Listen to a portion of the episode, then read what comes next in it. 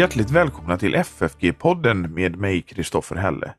Och idag så ska vi eh, fortsätta med Piper Müller och Lars Borgström. Vi hade ju det här om skriften förra gången och vi ska fortsätta med det nu. Och är det så att man vill så kan man ge ett bidrag till församlingsfakulteten så den här poddens arbete. Gör det gärna på Swish. Då är numret 123 100 8457.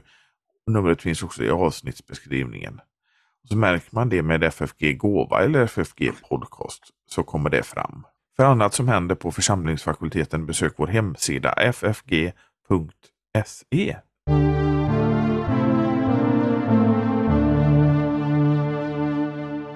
Välkommen till eh, podden igen Lars. Tack för det Kristoffer.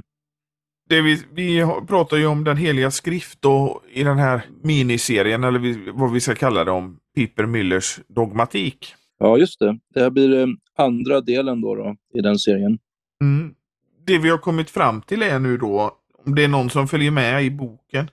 Vi kan ju säga att vill man köpa den här dogmatiken så finns den eh, att köpa på eh, församlingsfakulteten och man kan skicka ett mail till info.ffg.se och om man vill köpa ett exemplar. Mm. Om det är någon som följer med så är vi på sidan 89 nu. Och Då är det den här punkten 4 här som heter Förhållandet mellan den helige ande och den heliga skrifts skrivare.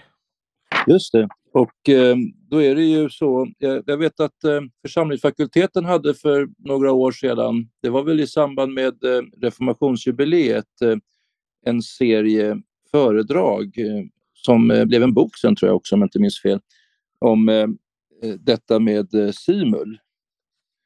Simul justus et peccator är ju känt, samtidigt rättfärdig och syndare. Men, men när vi kommer till skriften så är det ju så att även skriften har ett simul. Det är både Guds ord och människors ord.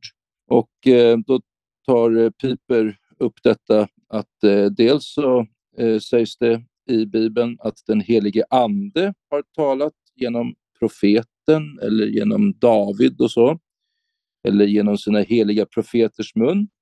Men det sägs också att eh, detta ord, samma ord som har talats genom dessa människor, också är Guds ord. Det är både och. Rubriken för det här kapitlet är alltså förhållandet då mellan den helige Ande, som är skriftens upphovsman, och de heliga skrivarna, Eh, den heliga skrifts skrivare som också är författare till Bibeln. Och ibland så framställs ju det där som, eh, man kan ju inte tro på verbal inspirationsläran, alltså att skriften är ingiven ord för ord, eftersom det är så tydligt att eh, de heliga skrifterna då, de skiljer sig åt i eh, vad gäller stil och framställningssätt och ämne och så vidare. Om det är den helige Ande som ligger bakom Bibeln, då borde det ju vara enhetligt så att säga. Det vore den helige Andes eh, stil som skulle prägla hela skriften. Men, men eh, här sägs det då i det här avsnittet att det är ju så att den helige Ande har använt de olika mänskliga författarna som redskap utan att eh, ta bort deras personliga särdrag. Han har inte använt dem som skrivmaskiner, datatangentbord skulle vi säga idag kanske, utan eh, han har istället liksom inspirerat dem på det sättet att han har höjt dem upp på, till ett eh, ofelbart eh, stadium så att de skriver ofelbar eh, skrift. Det står att Gud har begagnat sig av skrivarna såsom organ eller verktyg för att meddela människorna sitt ord skriftligt fixerat. Ja, precis. Men märk väl alltså att eh, de har sina personligheter intakta och, och, sina erfarenheter. Jag skulle tillägga då, det står inte i piper här, men jag brukar själv säga ibland att eh, det, man kan tänka på eh, oss, vi människor, vi kristna här i detta liv. Vi är ju olika personligheter och när vi får eh, träda in i den eviga saligheten, då kommer vi fortfarande att vara de personer vi har varit här på jorden, men vi kommer att vara annorlunda på det sättet att, att, att synden är borttagen. Vi kommer att vara förhärligade. Våra identiteter är, är kvar och är olika, vi är unika. Och så är det med de bibliska författarna när de har skrivit här också. De har höjts upp till ett ofelbart stadium. Det, vi ser ju det till exempel och Jeremia har ju sitt drag. Att han är och lite klagande och Paulus har sitt drag. Man, man märker ju det ganska så tydligt. Mm. Och eh, de har varit medvetna eh, om vad de har skrivit också. Piper angelägen om att eh, framhålla. Det är inte frågan om någon extas, att de har liksom eh, kopplat bort eh, förnuftsförmögenheterna, utan Gud har liksom använt dem och fått fram sitt ord genom deras förnuft. De har varit eh, fullständigt medvetna om vad de har gjort när de har skrivit ner de heliga skrifterna. Och eh, sen ser ju den här eh, inspirationen ut på olika sätt. Eh, Lukas till exempel, han eh, börjar ju sitt eh, evangelium med att öppet redogöra för att han, han har inte själv varit ett ögonvittne till det han skriver om Jesu eh, liv, utan han har eh, samlat in information från pålitliga källor. Och då har ju detta forskande från Lukas sida, då har ju det varit inspirerat, väglett av den helige Ande. Sen går han vidare då och så pratar om invändningar mot den heliga skrifts inspiration. Ja, just det. Och, då, och här, här, tycker ja. jag att det finns en, just det här särdraget i, i Piper som inte finns i tidigare. Just eftersom detta är efter upplysningen. Mm. Ja, vad, vad, tänkte du då på? Nej, just att de här innan så fanns det inte direkta invändningar mot sånt här, men det har nu kommit med upplysningen. Ja, ja, ja, just det. Ja, då förstår jag. Han, han säger i och för sig att eh, redan Calixtus eh, på 1600-talet eh, hade eh, börjat ifrågasätta den gamla inspirationsläran och eh, ville skilja lite grann på grader av inspiration och att, att Gud kunde bevara från felaktigheter. Ungefär så sa Calixtus i vissa avsnitt. När, när författarna skrev ner sånt som de redan kände till sedan tidigare så bevarade eh, Gud dem från felaktigheter. Men, men, men han, han inspirerade dem inte på, på samma sätt som när han uppenbarade för profeter till exempel då framtida händelser. Men, men det var först genom eh, upplysningen och rationalismens eh, genomslag i slutet av 1700-talet som eh, förnekandet av inspirationsläran blev fullständig så att säga hos, hos många teologer. De moderna teologerna hävdar med stor samstämmighet att de gamla dogmatikerna framhävt skriftens gudomliga sida så starkt att den mänskliga sidan kommit till korta. Mm. Skriver men, han här. men det är ju en, en, en, en falsk eh, eh slutsats från de så kallade moderna teologerna. Ja, ja, ja visst. Ja, ja de, de framhöll ju verkligen den gudomliga sidan, men eh, samtidigt så finns det där simul, samtidigheten, att det också är mänsklig skrift. Om man får göra en, en, en liten utvikning här, Kristoffer, så kan man ju jämföra Bibeln här med Koranen. Muslimer, de tror ju inte på någon mänsklig medverkan. De tror inte på något simul här. Utan ur-Koranen som är evig, oskapad, märk väl, den är skriven på arabiska. Det är liksom Guds eget språk enligt muslimerna. Och så har det förmedlats då till Mohammed. Mohammed har inte på något sätt satt sin, sin egen Eh, prägel på Koranens eh, eh, suror. Utan han har bara fått det av ängeln Gabriel då, och sen har andra skrivit ner det, för han var ju analfabet. Men eh, så är det ju inte med Bibeln. Bibeln är ju tillkommen i tiden. Den är inte evig. Jag brukar lära mina elever på gymnasiet att den eh, motsvarighet som vi har i kristendomen till Koranen, det är inte Bibeln, utan det är ju Jesus Kristus, Guds eviga ord. Det var men en liten ju... parentes, men, men, men det kan vara... Väl, eh, man gör nog väl i att, att eh, komma ihåg detta, att, man, att Bibeln har den här sidan också, mänskliga sidan. Men det är ju också det att det är det som gör Bibeln levande och så gör, som gör att den talar till oss i alla tider på det sättet som ja. den gör.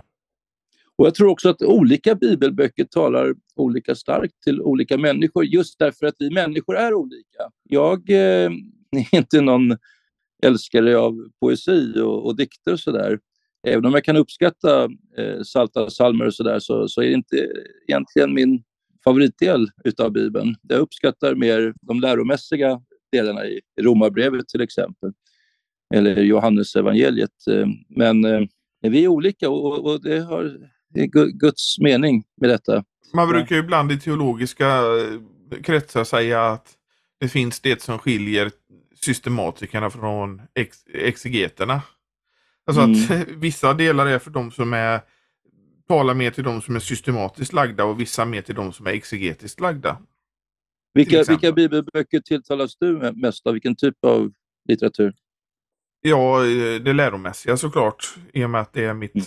största intresse. Så sätt att det är Romarbrevet, Paulus brev, Johannesevangeliet mm. och, och också Matteusevangeliet. Mm. Mm. Läro, läromässigt bra, liksom talat till mig. Men även får jag säga Jesajas bok tycker jag är ett sånt eh, gammaltestamentligt exempel. Ja. Får jag, får jag gå vidare till eh, en annan punkt här? Ja, visst. Då har man ju sagt också att den heliga skrifts inspiration, man har alltså haft invändningar mot den eh, på grund av att ja, till exempel Lukas då åberopar historisk eh, forskning och källor som man har använt. Men det är ju en ologisk invändning. För som jag sa så är ju eh, det, den processen, inhämtandet och, av information, då är den inspirerad utav, av Gud så att säga. Piper börjar ju med att säga det här, kommer inte ihåg om vi var inne på det förra gången, men ehm, just det här att som, som Kristus säger, har ni hört dem så har ni hört mig. Att Kristus mm. lik, eh, likställer sitt och sina apostlars ord med skriften, det vill säga att Kristus och apostlarna lärt både gamla och nya testamentets verbalinspiration framgår av de skriftställen som antyds innan då. Ja. Och det är ju just, just. den här historiskt till läran om inspirationen. Mm. Så de, de som hör, de som predikar Guds ord rätt, de hör också Kristus. Mm. Den, det, Kristus är ju överherden och de präster som predikar hans ord är ju underherdar som bär fram hans ord och då är det Kristus vi hör. Kristus utövar ju sitt eh, översteprästerliga ämbete idag genom eh, bland annat genom prästerna då som för fram hans ord. Vad säger jag? Jag menar hans eh, profetiska ämbete förstås, ursäkta. Och jag tänker på det här som står i, i Romarbrevet 10.17. Jag har varit inne på det i podden innan men att eh, tron kommer utav det hörda. Mm. Och, och, det kommer också då av Kristi ord. Ja. Det som skapar tro så att säga. Du kan inte skapa tro själv utan det är ju själva ordet som skapar tron. Ja, så är det. Vi, vi, eh, vi är ju eh, eh, blinda och döda i oss själva. Utan all andlig kunskap, det måste tillföras utifrån. Och då är det genom ordet som vi får det andliga livet, den andliga synen. Det är så Kristus kommer till oss så att säga. Och, och, det är ju någonting som för den naturliga människan och den som strävar efter det rationella har svårt att förstå. Mm. Ja visst, det, det, är någonting som Piper kommer tillbaka till här.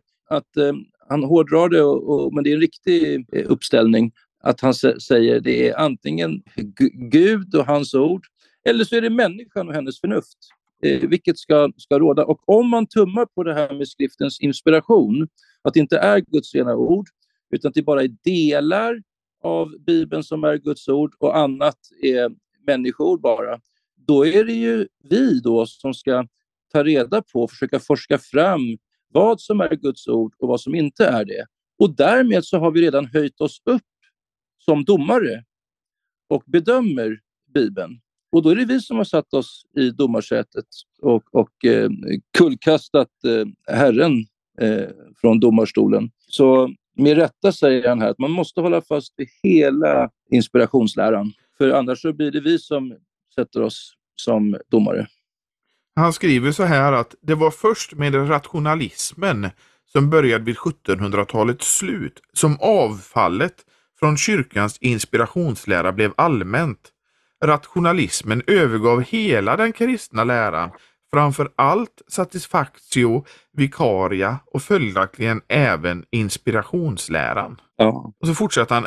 Rat eh, rationalisternas teologiska verksamhet bestod helt och hållet i att bevisa att skriften rätt tolkad, det vill säga tolkad efter förnuftet, inte var något annat än morallära som var exemplifierad i Kristi person. Mm. Det är ju det där typiska från neologin, alltså, och, som man kallar den tidiga liberalteologin. Gud, dygd och odödlighet.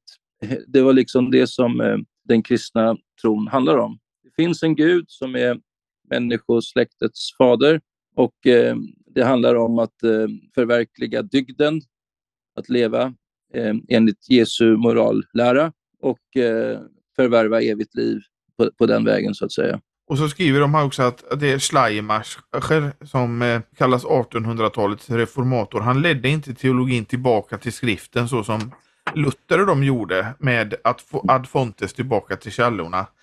Utan till känslorationalismens sumpmarker.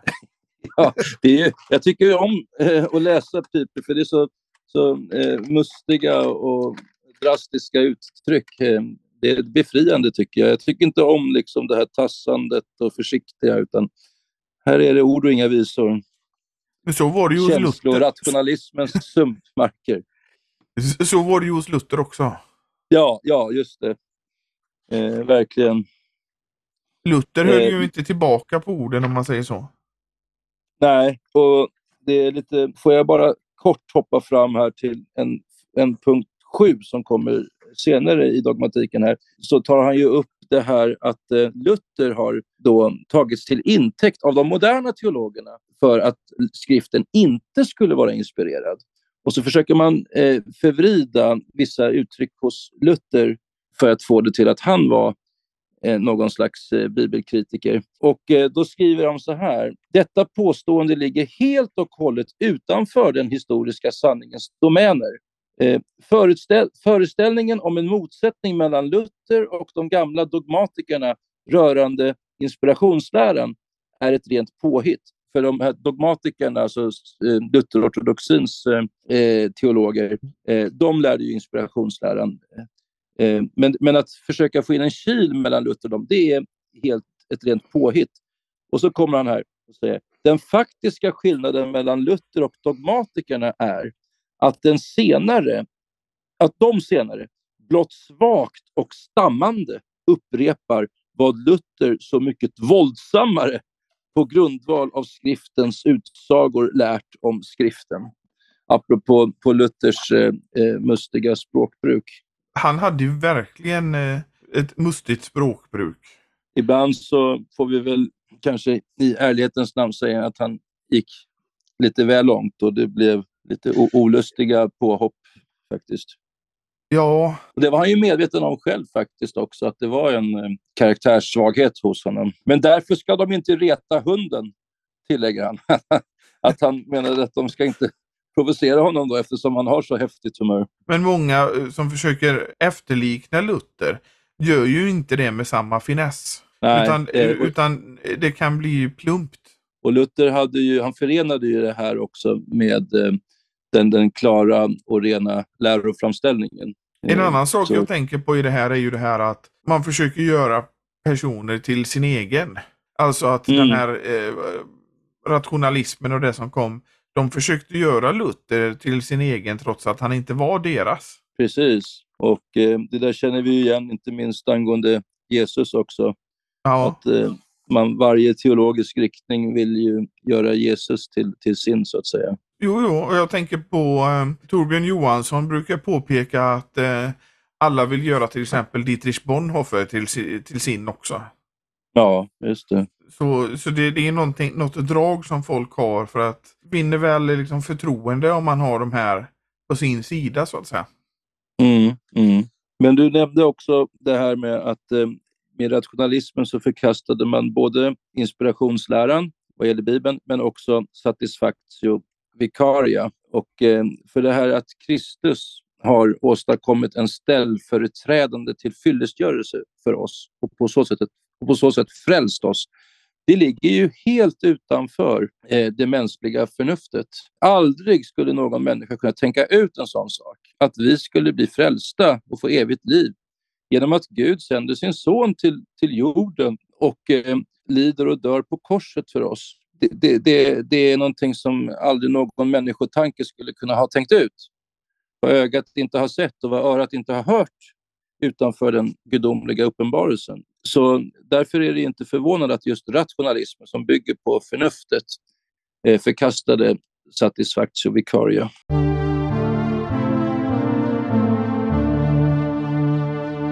Alltså, Sen just det med, med Luthers syn på, på, på inspirationen.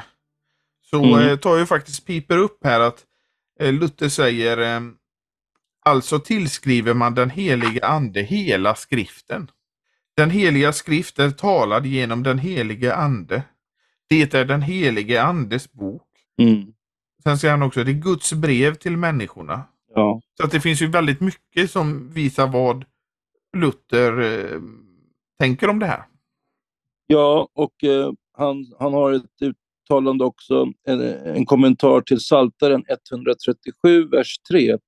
Där skriver Luther så här, inte blott orden, vokabula, utan också uttryckssättet, frasis, som den helige ande och skriften begagnar sig av är gudomliga. Det är ju in i liksom minsta detalj, både, både orden men också uttryckssättet är den helige Andes. Och med tanke på Luthers eh, höga skriftsyn så, mm. eh, så, så, kan man ju liksom inte tro något annat heller för att han satte ju skriften väldigt, väldigt högt. Och det visar ju också det här med sola scriptura och, och det som mm. blev hans signum. Ett enda ord, eh, alltså ur den heliga skrift, väger mer än hela världen, säger han. Ja. Och Luther säger också så här att om eh, sammanblandningen av olika ting och om de omkastningar i ordningsföljen som får, förekommer i de bibliska berättelserna tar de nyare teologerna som ett bevis för att Luther hållit sig öppen för möjligheten av historiska inexaktheter och motsägelser. Mm. Men, men, eh, men Luther menar att eh, det är avsiktligt som den helige ande har låtit eh, evangelisterna till exempel, då, om man gör en sån här jämförelse, då, skildra saker på lite olika sätt. Att det är medvetet av den helige Ande. Till exempel så tänker han då på nattvarden. Eh, för romerska eh, teologer, de hade ju i alla fall vid Luthers tid här argumenterat för att inte en enda stavelse, inte ett ord får ute, utebli vid eh, instiftelsen. Eh, när, alltså in, in, in, vid, vid konsekrationen med det. Instiftelseorden måste läsas precis, eh, eh, och det var ju återgivet på latin också. Men eh, det, det, går liksom inte att få fram eh, med säkerhet då, ur evangelierna eh, vad Jesus exakt sa, för att de återger det på lite olika sätt. Och det menar han att det är menar Luther att det var medvetet av den helige Ande för att man inte ska göra någon sån där spetsfundig lära utav eh, hur eh, instiftelseorden skulle återges. Men eh, det är ju också så att om jag och du är på en gudstjänst tillsammans och lyssnar mm. på en predikan så tar vi med oss olika saker. Mm. Och Det som du beskriver kan vara helt och hållet riktigt och det som jag beskriver som kanske bara överlappar delvis det som du beskriver, men jag har med andra detaljer, är också helt och hållet riktigt. Ja, utan att det blir relativistiskt. Mm, mm, just det. För, för det är ju vad vi eh, väljer att betona och lägga tyngden på. Eller det som den heliga ande väljer att lägga på vårt hjärta just idag. Mm, just det. Och så är det väl också då med, med skriftens författare. Det är ju den heliga ande som gör det här verket i dem. Vad, vad vi människor behöver höra. Mm. Sen tar ju Piper upp också den invändningen mot inspirationsläran att det finns ju olika läsarter. Och vi kan inte eh, veta på vi, vi, kan inte veta med säkerhet eh, eh alla gånger vil, vilken läsart som är den riktiga. Och då eh, har alltså eh, kan, ja, då har vi ingen säkerställd text som vi vet är inspirerad. Men då bemöter ju Piper det på sidan 95 här under punkt eh, 3 av de här olika invändningarna. Då bemöter ju Piper det dels genom att säga att eh, a priori, alltså innan all undersökning tar vid, så, så vet vi att, att Gud vakar över sitt ord. Därför att eh, Jesus har ju sagt i, i eh, Johannes 17.20, det är ett ställe som Luther också återkommer till ofta, att eh, genom apostlarnas ord så ska människor komma till tro. Och om det ska vara fallet, då måste ju apostlarnas ord finnas kvar. Så att, så att eh, redan a priori så vet vi att, att eh, eh, vi har den heliga skrift eh, ändå, även om vi i detaljer kan vara osäkra på vilken som är den rätta läsarten.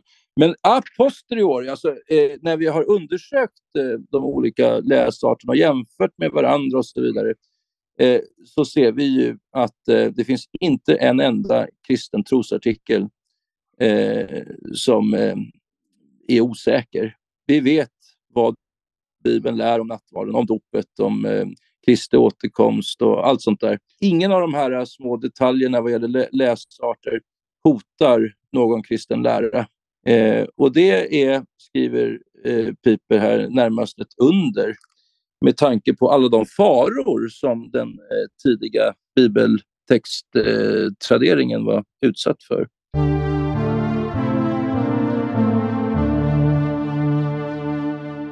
Eh, nästa är ju då punkt 8. Sammanfattande karaktäristik av den moderna teologin i den mån den förnekar skriftens inspiration.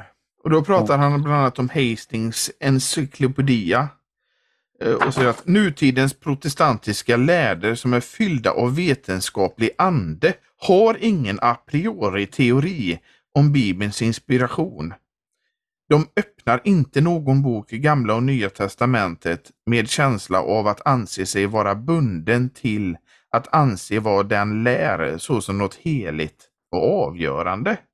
Mm. Ja, det är för att de eh, så att säga, har valt eh, det mänskliga förnuftet eh, som eh, domare. Och eh, det är otro helt enkelt. De har inte blivit överbevisade om, om, om Guds ords sanning. Och eh, de, Piper han påpekar att så har det varit i alla tider. Även Kristus mötte sådana människor när han säger i Johannes evangeliet kapitel 8 vers 37, att mitt ord får icke någon ingång i eder. Varför fattar ni då icke vad jag talar? Ja, för de kan inte stå ut med att höra sanningen. Det, det hör till den mänskliga synden att man eh, vill gömma sig undan i mörkret istället för att eh, komma fram i ljuset, Guds ords sanningsljus. Det är frågan om tro och otro helt enkelt. Och det kan, kan inte vara på annat sätt, det har alltid varit så och kommer alltid att förbli så. Det är därför jag tycker att det blir ett så bra uttryck det här med oomvända och omvända människor. De oomvända, de är vända mot sig själv. Mm. Incurvatus in se, som eh, Luther sa, inkrökt i sig själva. Men de har inte vänt sig mot Jesus. Nej, och det är, det är bara ordet självt som har den kraften. Det, det hoppas jag vi kan komma till om det blir en del tre på det här. Det eh, blir det, det blir det. Om Gud vill och vi får leva, ska vi kanske fromt tillägga, för vi vet ingenting om morgondagen. Men, men, men eh, där är ju en av skriftens egenskaper just dess kraft.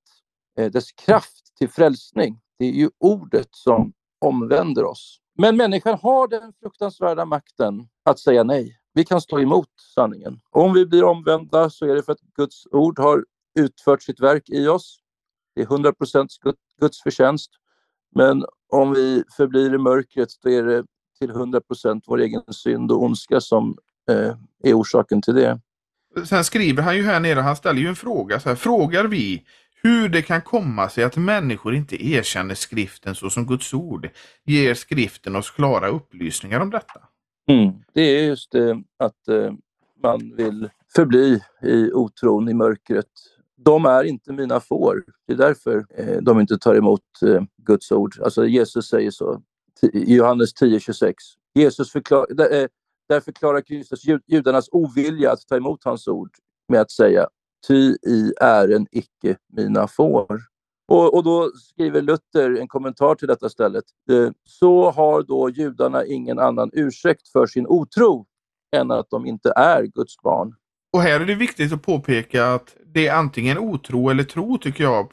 Alltså det finns inget, inget mellanting. Nej, eh, och eh, som sagt det är bara genom skriftens vittnesbörd också som vi kan, få, som vi kan lära oss hur vi blir frälsta. Eh, alltså det här med satisfactio vicaria. Det återkommer som sagt gång på gång, det sa jag i förra avsnittet. Jag för, för mig att det var 82 träffar jag fick när jag slog på mm. satisfactio vicaria. Och då är det eh, bara de gånger som just eh, det, detta latinska begrepp finns. Eh, sen ibland så skriver han om den ställföreträdande till fyllestgörelsen eh, utan att ange det på latin så att säga. Så att jag vet inte, det är säkert över hundra gånger eh, som han kommer tillbaka till det här. Och då skriver han så här, det är ett faktum att de nyare teologerna inte erkänner skriften såsom Guds ord och inte tar emot det som sådant är i själva verket blott ett symptom på den sjukdom som ligger ännu djupare hos dem, nämligen att de nästan alla övergett läran om satisfactio vicaria. Därmed lever de teologiskt utanför den kristna tankesfären. Men det som jag vill säga innan med att man kan inte välja och vraka, det är att man tror på Bibeln, eller så tror man inte. Mm. Alltså, ja, ja. Jag, tror, jag tror att Jesus var en god människa. Ja, men det är inte det som... Ja, det säger Bibeln också, men det är inte det som du ska tro på. Nej, och om man stannar där, att Jesus var en, en god och vis människa som hade viktiga lärdomar att ge oss, men inte tror att han är Guds karnerade son. Det blir väldigt konstigt då att eh, anse att Jesus är god och vis. En man som säger sig vara Guds son men inte är det. Det, det blir ju väldigt motsägelsefullt. Antingen får man ta, ta allt till sig eller så blir det inte alls eh, någonting egentligen utav det, även om man inbillar sig det. Men just det att, att eh, det som vi tog upp innan, att man kan liksom, alltså det blir det här rationalismens, upplysningens moraliska förebild. Och blir Jesus vår moraliska förebild istället för vår frälsare så är det ju någonting som blir jättesvårt att nå upp till. Då kommer vi fortsätta kämpa och kämpa och försöka med något eget hela, hela tiden. Och det kommer mm. ju aldrig gå. Nej, då blir ju Jesus som en biktspegel då som vi jämför oss med och kommer till korta inför hela tiden.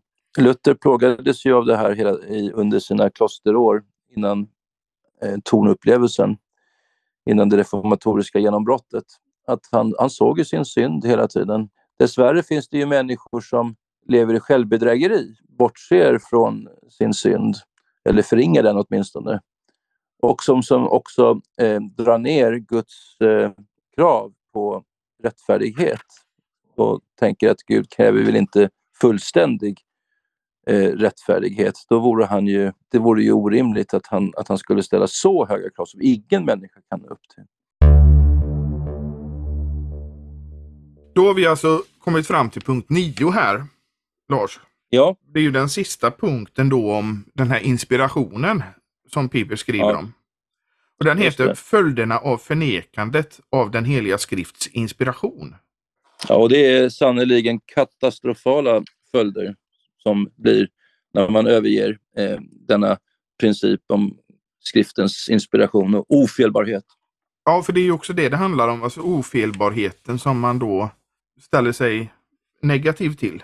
Ja, och Piper räknar upp inte mindre än åtta förödande konsekvenser utav avfallet från eh, skriftprincipen. Och den första är, vi tar därmed avstånd från kunskapen om den kristna sanningen och kunskapen om den kristna sanningen ersätts av mänsklig inbildning och okunnighet. Ja, precis. Eh, eftersom all andlig sanning kommer från Gud och han har meddelat, meddelat oss den genom sitt ord och vi inte vill lyssna eller eh, nedvärderar ordet, då tar vi ju avstånd från vår egen möjlighet att, att lära oss den gudomliga sanningen. Och eh, han har ett, en, en, en, eh, bibelhänvisning där också till första Timoteusbrevet kapitel 6, vers 3 och 4, eh, där aposteln skriver om någon ger en falsk undervisning och inte håller sig till vår Herre Jesu Kristi sunda ord och till den lära som hör till gudsfruktan, så är han högmodig och begriper ingenting. Han har bara en sjuklig lust att diskutera och strida om ord. Så man begriper ingenting helt enkelt om de andliga realiteterna om man liksom har avhänt sig eh, den kunskapskanal som, som Gud erbjuder i sitt ord. Den andra punkten är vi tar eh, därmed avstånd från tron i ordets kristna betydelse därför att den kristna tron aldrig uppkommer annat än visavis Guds ord. Och då är han till det vi pratade om innan, Romarbrevet 10.17. Ja, just det. Tron kommer av predikan och eh, Predikan i form av Kristi ord. i kraft av Kristi ord. Ja, Ja. just det. Bra. Det är ju det sättet som man kommer till tro. Du kommer inte till tro på dina egna känslor för då är det ju en falsk tro. Till exempel om du tror på din egen kärlek eller vad det nu är som man gör idag när man Ja. förnekar. Utan det är, vi älskar för att Gud har älskat först. Just det. Ja, det måste komma utifrån. Eh, vi kan inte plocka fram någonting i vårt eget torra förråd, utan eh, det räcks oss från Gud utifrån genom ord och sakrament. Sen har vi den tredje punkten då. Vi tar därmed avstånd från bönen därför att bönen förutsätter förblivandet i Kristi ord. Och där har han eh, Johannes 15, 17. Nej, eh, Jo- Johannes 15.7. 15.7 ja, förlåt. Om ni förblir i mig, säger Jesus, och mina ord förblir i er, så be om vad ni vill och ni ska få det. Så här säger Jesus alltså att förutsättningen för bönhörelse, det är att vi förblir i honom och i hans ord. Men tar vi avstånd från, från hans ord, då har vi liksom eh, klippt av den eh, sanna förbindelsen med Jesus och vi kan inte be i hans namn. Nej, det är ju sant. Ja, det, en del säger men jag tror på Jesus, men eh, eh, man tror inte på allt vad Jesus har sagt. Hur kan man då säga att man verkligen tror på Jesus men tar avstånd från hans undervisning? Då tror man ju inte på den verkliga Jesus. Jo, men man någon- sä- då säger de att de tror på att han har existerat. Men det räcker ju inte. Mm. Nej, Eller att han var en god människa. Men det räcker ju inte. nej, nej. Och eh, ofta eh, så konstruerar man ju sin egen Jesusbild så att säga. Eh, men, men den verkliga Jesus som vi kan läsa om i Bibeln och allt vad han har sagt, det, det tar man inte till sig. Jo, men det, det har vi ju de här Jesus-biografierna som man på 1800-talet skulle ta fram för att få se vem Jesus verkligen var. Mm. Och, eh, Och då, och, då kom man ju ja, fram till att, återigen, man kom fram till Ja, att. Jesus var en eh, 1800-tals tysk man. ja just det. Och återigen, då har man ju alltså, eh, som Piper kommer tillbaka till, eh, det här, eh, är det Herren som är Gud och hans ord som ska trona? Eller är det vi som sätter oss på tronen? Eh, det mänskliga teologiserande subjektet som har blivit konung eh, och eh, ska tolka eh, efter sina favorittankar så att säga. Och sen har, men vi har ju våra, som vi pratade om innan, eh, favorit. Eh, och det har ju med våran personlighet att göra, men fortfarande så anser vi ju att hela skriften är, är Guds ord. Även fast Ja, man har någonting som, som talar till en. Vi har ju våra personligheter och du nämnde ju innan att de kommer vi ha kvar även i himmelen. Ja, visst. Men vi förkastar inte min, något ord, inte minsta prick av det som har kommit ifrån, ifrån eh, Herrens ande i bibelordet. Sen har vi punkt fyra. Vi tar därmed avstånd från övervinnandet av döden. Därför att det är blott den som håller Kristi ord som inte någonsin kommer att skåda döden. Och då är det Johannes 8.51. Och där säger Ja, han där ju, säger Jesus, eh, jag säger er sanningen, den som bevarar mitt ord ska aldrig någonsin se döden. Så Och det är det ett är- härligt löfte vi har där. vilken översättning läser du Folkbibeln 2015 Lars? Ja, just det. Ja, Har jag du en läste- annan översättning? Ja, det var 98. Vad står det där? Där står det Amen, amen säger jag er. Den som Mm. bevarar mitt ord ska aldrig någonsin se döden. Ja, just det. Och det är De ju det här översätter- kända amen, amen och då, det är ju sanning. sanning. Ja. Precis. Det är ju eh, vilket som, men eh, Folkbibeln 2015 har väl tänkt kanske att eh, moderna läsare inte förstår riktigt vad amen betyder och, och vill göra en mer begriplig översättning. Jag, för jag tänkte för att man känner ju igen de här som bibelläsare, amen, amen ställena. Mm. Jo, Så- precis. Ja, det är, en, en, eh, det är en, en, eh, en eh, avvägning man får göra som översättare. Ska man hålla sig nära grundtexten och så kanske man får för nybörjare då eh, förklara innebörden. Eller, eller ska man eh, göra det redan i översättningen eh, lättbegripligt för gemene man? Det kan vara svåra över, övervägningar ibland. Ja, det kan det. Ska vi ta nästa? Och det är nummer fem. Vi tar därmed avstånd från den kristna kyrkans missionsmedel som just består i att vi ska lära folken att hålla allt vad Jesus eller vad Kristus befallit sin kyrka att lära. Mm. Och där har han två då, det är Matteus 28, 20. Ja, det är ju själva missionsbefallningen där. Gå ut och gör alla folk till lärjungar, döp dem i Faderns och Sonens och den helige Andes namn och lär dem att hålla allt vad jag har lärt er. Och sen så har han då eh, Johannes andra brev, ett, ja det är bara ett kapitel i den, och så verserna Mm. 9 till 10. Den som förblir i Kristi lära utan går utöver den. Den som inte förblir i Kristi lära utan går över den som inte förblir i Kristi lära utan går utöver den. Han har inte Gud. Som, den som förblir i hans lära har både Fadern och Sonen. Om någon, om därför någon kommer till er och inte för med sig denna lära så skall ni inte ta emot honom i ert hem eller hälsa honom välkommen.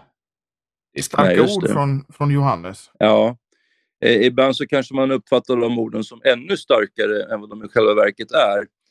Eh, alltså, jag menar att Johannes tar ju inte avstånd ifrån att eh, kunna umgås med icke-kristna människor här. Att vi inte ens ska hälsa dem välkomna i våra hem. Det kan vi ju göra, eh, utan eh, vi måste komma ihåg att i den här tidiga apostoliska tiden så, så firades ju gudstjänsterna i hemmen. Så att det här är frågan om en gudstjänstsituation. Vi ska inte eh, ta emot en falsk lärare eh, som eh, undervisare i våra gudstjänster. Vi får inte räcka en sådan människa brodershanden. Men att eh, träffa människor på det eh, världsliga planet kan vi naturligtvis göra. Men, men att han kopplade till missionsmedlet här är ju förstås att eh, den som kommer med en falsk lära, eh, den som inte håller sig helt strikt till vad Kristus har lärt i sitt ord, ja, eh, den eh, bidrar ju inte till Guds rikes utbredande. Då har man liksom avsagt sig det sanna missionsmedlet som är Guds ord. Ordet är det som är verksamt, ordet och anden. Mm, mm. Då ska vi se, då är vi på punkt 6. Ja, Vi tar eh, därmed avstånd från kyrkans rätta kristna enhet som består av tron på Kristi ord. ja men precis. Och där har ju eh, eh, Piper hänvisat eh, till två ställen, eh, bland annat till Efesierbrevet kapitel 4, vers 5. Det är där eh, Paulus talar om en Herre, en tro, en dop, ett, ett dop. Och så i nästa vers, en Gud som är allas far, han som är över alla, genom alla och i alla. Eh, den sanna enheten, den eh, grundar sig på sanningen, den enda sanna tron. Och, och här har han ju inflikat ett eh, Luther-citat också. Luther säger ordet och läran ska skapa kristen enhet och gemenskap. Det är en ganska främmande tanke för, för eh, människor i kyrkorna idag, eller hur Kristoffer? Det är det. det, är det. Och till, idag är det mer, lägger man ju mer fokus på, på människan som ska skapa enhet istället för Gud med sitt ord. Ja, och, och kärleken, eller hur? Precis. Vi, vi ska bygga enhet på kärlek. Vi ska ha det så trevligt tillsammans och lära känna varandra och så ska det växa fram en gemenskap. Men, men det är inte den heliga skrifts sätt att eh, framlägga saken. Men jag, det är på sanningen. En eh, god präst som vi båda känner, han brukar po- po- poängtera att eh, i den här världen så är det bara en övning i kärlek. Ja. Kärleken är inte fullständig. Så då bygger man då på en ofullständig kärlek. ja, just det. Det var ett viktigt påpekande. Och jag tänker på en annan sak just i eh, det här Efesierbrevet. Just när vi pratar om enhet så står det ett dop. Ja, det är ingenting som de här vederdöparna som döper om folk tänker på. nej, precis. Det är väldigt viktigt att framhålla detta att det finns bara ett dop och det är Gud som döper oss. Det är han som frälser oss i dopet och det är lika enkelt att frälsa små barn som eh, äldre människor. Medan de här som du talar om, de ser ju dopet som en mänsklig gärning. Det är vi som träder fram, avgör oss, och tar beslut att följa Jesus. Eh, eh, man, man, man, man ser ju Jesu dop som ett, eh, ett exempel som vi ska efterfölja. Vi ska följa Jesus, dopets bölja. Men Jesu dop var ju något helt annat än det dop som vi genomgår. När Jesus döptes av Johannes döparen så, så döptes ju han till oss, kan vi säga. Han iklädde sig våra synder, vår smutsiga dräkt. Han invigdes till att bli Guds offerlamm.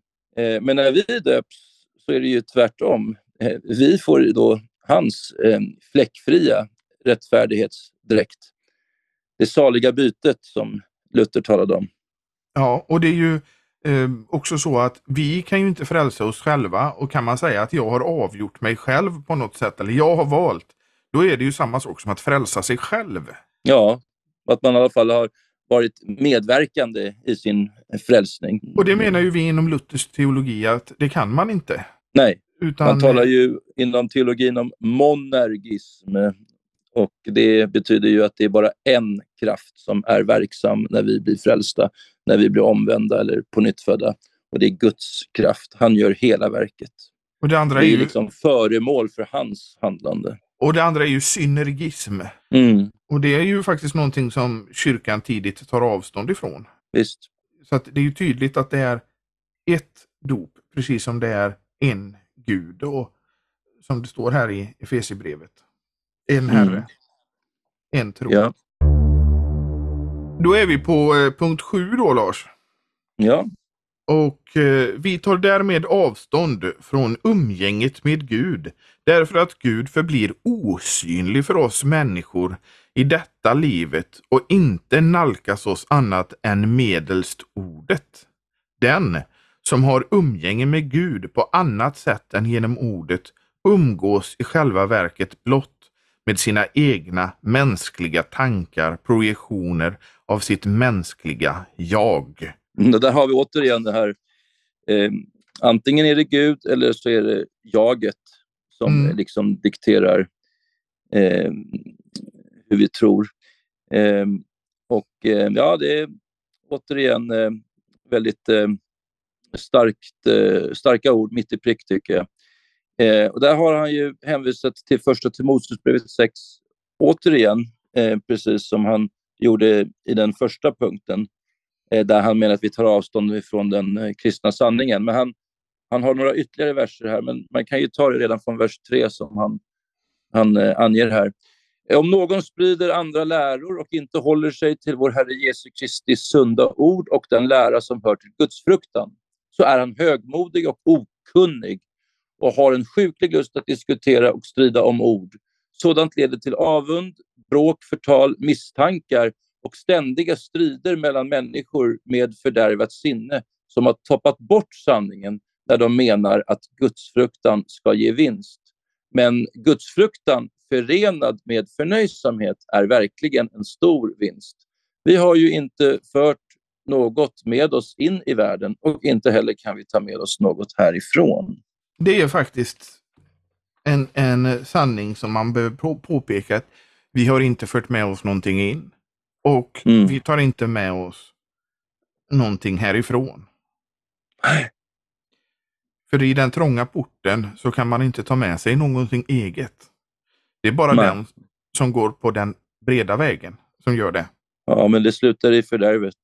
Ja. Ja, och eftersom man då, om man har då eh, gett upp eh, Guds ord som eh, den ofelbara källan till sanningen, så är det ju bara egna tankar, eh, konstruktioner eh, som eh, man ägnar sig åt i sin eh, religionsutövning. Men då är det ju inte ett umgänge med den sanne guden. Nej, det är det inte. Utan ett umgänge med sig själv, skriver Piper här. Ja. Och, sina, och det är ju faktiskt så att många människor projicerar ju på Gud vad de vill att Gud ska vara. Man skapar sig sin egen Gud. Ja, och det är ju avgudadyrkan. Ja, det är inget annat än det som eh, Israels folk gjorde med guldkalven. Det är samma Ehm, sak, för- men, men det ja. här är osynliga gudar man skapar. Eller sig själv Ja, till Gud. in, ja, inte lika eh, uppenbart avfall eh, som att dansa kring en eh, guldkalv, men, men lika fullt ett, eh, ett avfall från tron. Och då ska man ju säga så här att man skapar andra gudar och så säger, frågar Luther ibland att finns det några verkliga andra ver gudar? Nej, inga verkliga gudar, säger Luther. Ja, just det. Mm. Men inbillade gudar. Som till exempel Mammon. Det är den vanligaste guden på jorden, tillägger ju Luther också. Ja, Den van, vanligaste avguden. så, så visst är det så att människan vill kliva in i Guds ställe här när man är här på jorden. Mm. Och det ser vi ju redan i, i Bibelns första bok. I Bibelns tredje, eller tre, alltså första, första Mosebok. I tredje kapitlet. Människan frestades att Mm. själv bli Gud. Då har vi punkt 8 och det är den sista av de här punkterna i det här kapitlet.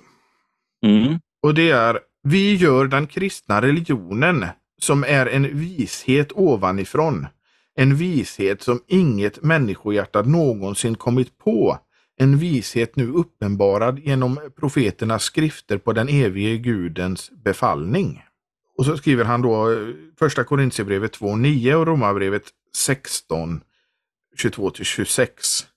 Till en vishet nerifrån i det att vi låter människor avgöra vad som är gudomlig sanning och vad som är lögn. Just det. Mm. Jo, eh, det eh, blir alltså istället för att vi får någonting, en himmelsk uppenbarelse ovanifrån, så är det bara frågan om eh, eh, mänskliga tankar eh, nedifrån. Det här är ju någonting som eh, vi läser i, i Johannes evangeliet också, att, eh, om Människosonen, att den som kommer ovanifrån, det är ju Människosonen. Han kommer ju från himlen och meddelar oss eh, uppenbarelse.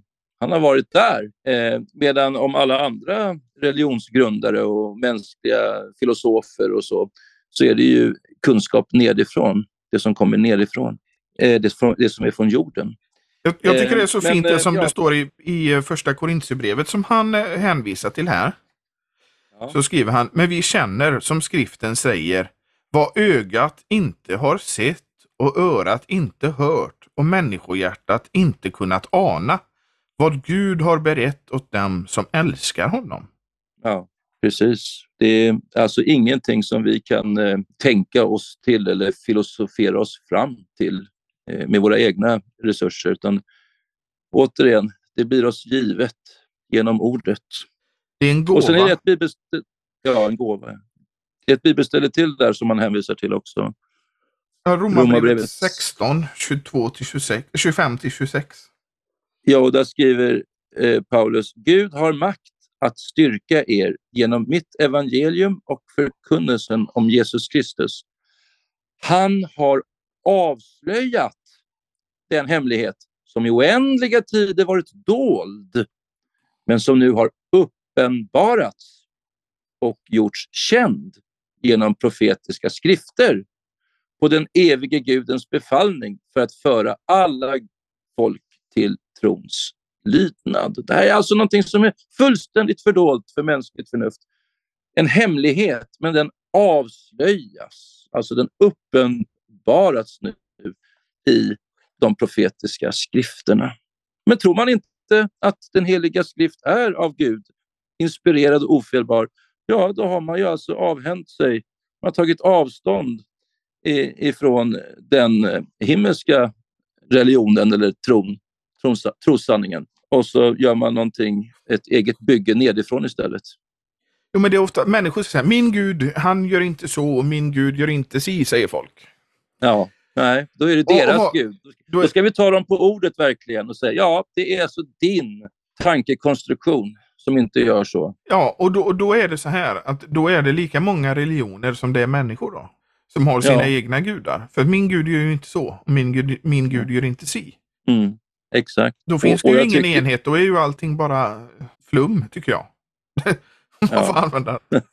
ja, ja, ja, verkligen. Eh, jag tycker att eh, Piper avslutar den här punkt 9 så träffande. Alltså, eh, eh, vill du läsa de eh, Ja, orden? det, det kan jag göra. Vi slår sönder den gudomliga himmelstege, den bro och den stig som förbinder himlen med denna jord. Kort sagt, allt som gör oss till kristna släpper vi principiellt om vi avfaller från den sanningen att den heliga skrift är Guds eget ofelbara ord. Ja, det, det där säger jag verkligen amen till. Det gör jag det är också. sannerligen så. Ja. Men det är också, han har ju rätt i det att vi slår sönder den här stegen, den här stigen som, som, som finns när vi gör så här. Blandar in Mm. det mänskliga och förnekar skriftens inspiration och ofelbarhet. Ja, vi, vi är helt utlämnade till vår, vårt eget eh, torftiga mä- mänskliga förnuft och vår, vår egen syndfullhet. Det går inte att, eh, att nå himlen på det sättet. Men och människor, och de säger så här att hur kan ni tro på, på Bibeln som är skriven av människor? Det, ju, det måste ju vara någonting fel, säger kritiker. Mm. Då säger att he, he, hela tron bygger ju på någonting utifrån, något transcendent. Som Ja. gör att man tror på in, den här inspirationen, man tror på frälsningen, man, man är salig fast man inte ser. Just det. Så att, att förneka att skriften skulle vara inspirerad av Gud, eh, bara för att den är skriven av människor, ja, det, det, då, då, det, faller ju precis som vi var inne i vårt avsnitt om helgon, det här som en, ett dominospel. Om man börjar förneka en sak så kommer Mm. allting. Ja. Och vi har då i praktiken avsagt oss den kristna religionen. Ja, och det är ju det att om, om man förnekar att det kommer utifrån, då blir det ju det som, har, har, har, som Piper varnar för och som vi ser idag, att det kommer inifrån istället. Ifrån den syndiga människan och vad den syndiga människan vill. Ja, vad var det han, han eh, karaktäriserade Schleiermachers teologiska program som? Det var det eh, känslo... Det, det är rationellt Käns- känslo... Så, sumpmarker. alltså, ja, just det. eh, så att, Den känslomässiga rationalismens sumpmarker eller någonting sånt. ja, någonting sånt var det. Mm. Och det, det, blir ju, det, det leder ju bort från Gud. Det leder bort från vår frälsare.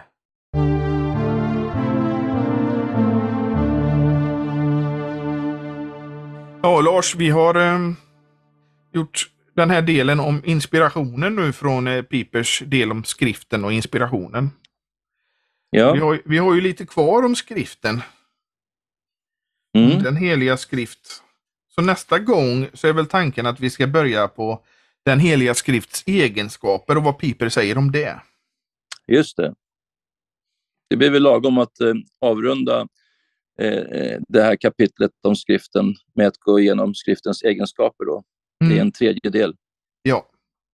Det är ganska mycket om skriften, men jag tycker ju att det här eh, med eh, Piper och, och skriften är väldigt viktigt i och med att den kommer efter upplysningen. Att han har någonting som de här tidigare dogmatikerna som han hänvisar till inte har. Och som lutheraner så lägger vi ju oerhört stor vikt vid sola scriptura. Det är ju liksom en av de två grundpelarna i eh, vår eh, tro. Sola scriptura och sen också eh, sola fide, Precis. tron alena. Tron alena och skriften alena.